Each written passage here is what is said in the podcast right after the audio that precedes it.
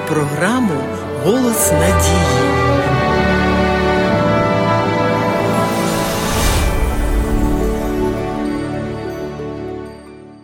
Кажучи про наше життя буття на світі, яке, ясна річ, складається із взаємовідносин, ми обов'язково повинні торкнутися такої важливої риси характеру, як доброзичливість. Можливо, не так часто, як хотілося але коли ви зустрічаєтеся з людьми, яким притаманна ця чеснота, тоді можна по-справжньому оцінити усі її переваги. Доброзичливість це талант щирого душевного спілкування з людьми, незалежно від своїх поглядів і переконань. І навіть більше того, це постійне позитивне ставлення до навколишнього світу.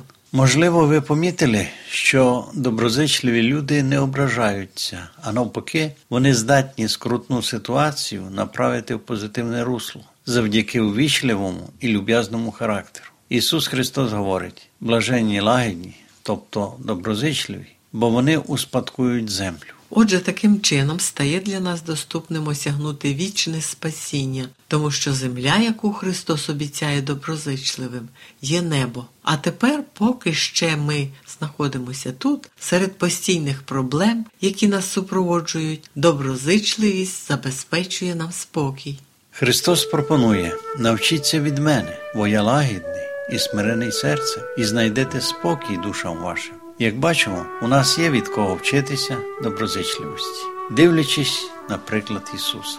А він, у свою чергу, спрямовував наш погляд вгору, кажучи: так будете синами Отця вашого Небесного, бо Він наказує сходити сонцю своєму над злими і над добрими, і дощ посилає на праведних і неправедних. Кожен наш день є свідченням Божого сприяння нашому добробуту. Його щоденні подарунки переконують нас у тому, що Бог бажає нам добра, незважаючи на ставлення людей до нього. Доброзичливість повинна бути головною рисою кожного християнина. Перші послідовники Христа, які згодом стали апостолами, освоїли цю науку. Це можемо бачити на прикладі двох рідних братів Якова та Йоанна, які пішли за Ісусом. Вони прийшли з таким характером, що Ісус назвав їх синами грому. Ці двоє братів настільки горою стояли за свого вчителя, що коли в одному з самарянських сіл місцеві жителі повели себе негостинно по відношенню до Ісуса, вони так розлютилися, що бажали, щоб з неба зійшов вогонь і спалив село.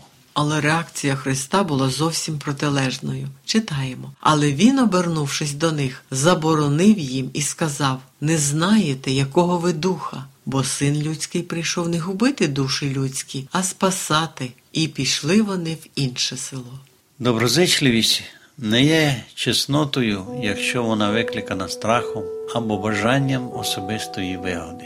Бог має владу, але не використовує її проти тих, хто його ображає. Він довго терпить людським гріхам, милостиво очікуючи на їх навернення від своїх злих доріг. Приклад Ісуса назавжди запам'ятався учням. У подальшому служінні ми бачимо цих братів зовсім іншими. Вони прийшли до Ісуса такими, як були, але змінилися. Яків на Єрусалимському соборі проявив себе як розважливий і мудрий керівник. А Іван під кінець свого служіння був названий апостолом любові. Саме доброзичливістю і лагідністю керувалися у своїх діях перші християни. Апостол Павло писав: Хай ваша доброзичливість буде відома всім людям, Господь близько. Отже, поки маємо час, робім добро всім, а найбільше єдиновірним. Не чекайте, поки навколишні проявлять до вас прихильність. Вчіться доброзичливості. Давайте будемо виявляти її і побачимо, що люди навколо нас стають добрішими, відносини лагіднішими, а серця зігрітими.